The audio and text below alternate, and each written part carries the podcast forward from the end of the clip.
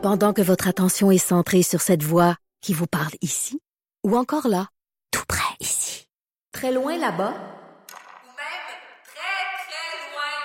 Celle de Desjardins Entreprises est centrée sur plus de 400 000 entreprises partout autour de vous. Depuis plus de 120 ans, nos équipes dédiées accompagnent les entrepreneurs d'ici à chaque étape pour qu'ils puissent rester centrés sur ce qui compte, la croissance de leur entreprise.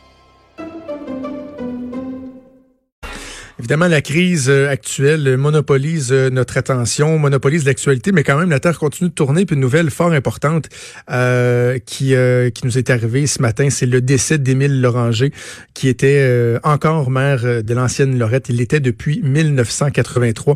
On va discuter avec ma collègue chroniqueuse au Journal de Québec, Karine Gagnon, que je rejoins en ligne. Salut, Karine. Oui, salut.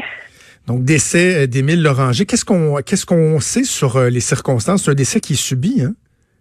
Oui, un décès subi cette nuit, euh, ce serait des suites de complications cardiaques.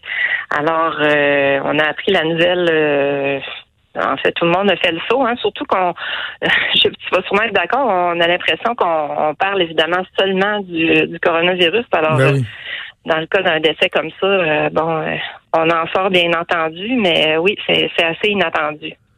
Oui, évidemment, c'est l'occasion de faire le, bilan de la carrière euh, d'Émile Loranger, euh, un, politicien coloré, vraiment un personnage que moi j'ai eu l'occasion, comme toi, de côtoyer là, de près mm-hmm. euh, pendant plusieurs années lorsque j'étais aux affaires municipales en politique, puis lorsque j'étais à l'aéroport de Québec, puis aussi dans les médias.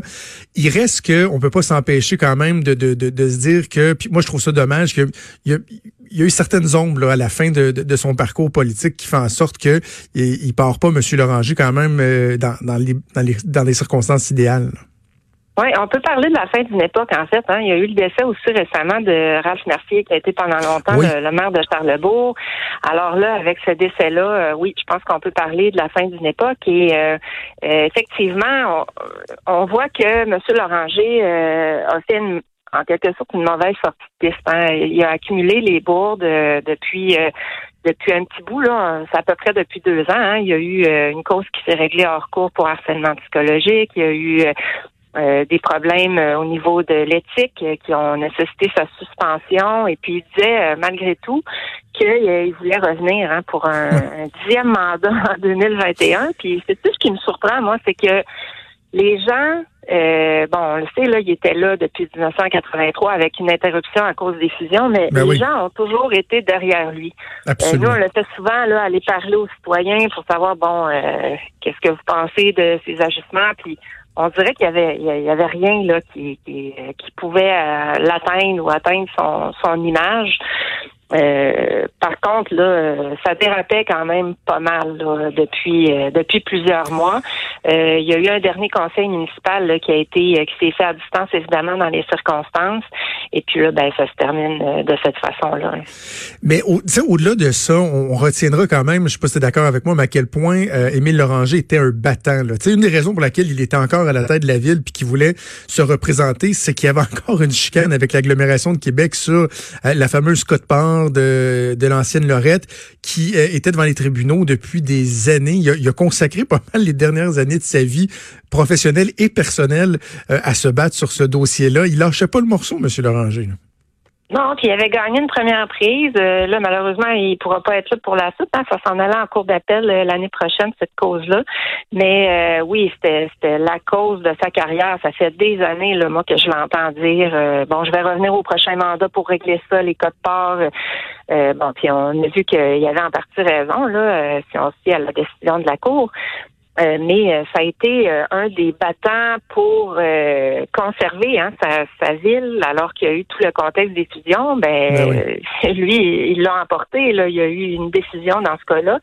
Maintenant, ce qu'on peut se dire aussi, c'est est-ce que ce départ-là, qui marque la fin d'une époque, donc, va représenter un nouveau chapitre pour pour cette ville-là. bon, qu'est-ce que ça va avoir comme impact? Comment les gens vont réagir? Qui va va, se va se pointer hein? ça, ça pose une sorte de questionnement pour la suite. Absolument. Et je te raconte une anecdote, OK, parce qu'on parle des, des, des fusions. Euh, à l'époque, euh, lorsque l'agglomération était entrée en vigueur, c'était la mairesse Boucher qui était là, feu André Boucher. moment, il y avait une, une, réunion, il y avait comme une espèce de deadline qui était fixé, que les trois villes devaient s'entendre avec Saint-Augustin-des-Morts. Et il y avait une, une rencontre de la dernière chance au cabinet. Je travaillais pour Nathalie Normando à l'époque. Et euh, les trois les trois maires étaient réunis avec la ministre. Et vraiment, tu sais, in extremis, à minuit moins une, il y avait eu une entente qui n'aura pas tenu très longtemps, mais il y avait eu quand même une entente entre les deux.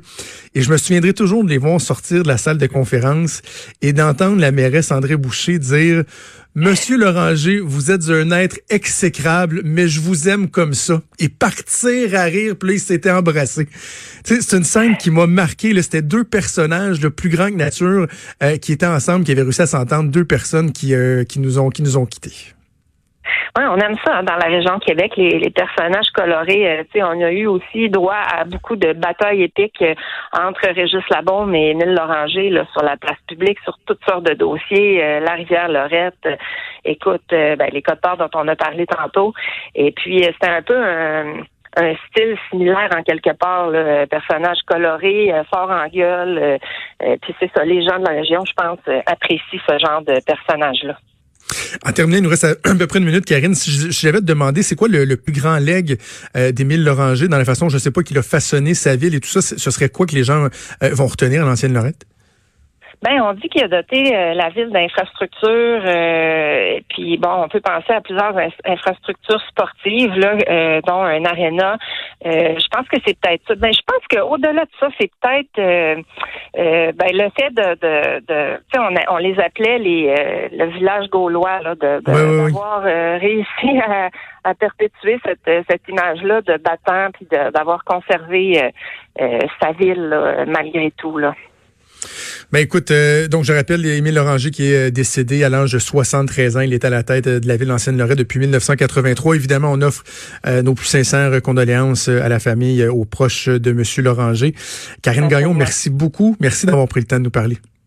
Merci. Salut.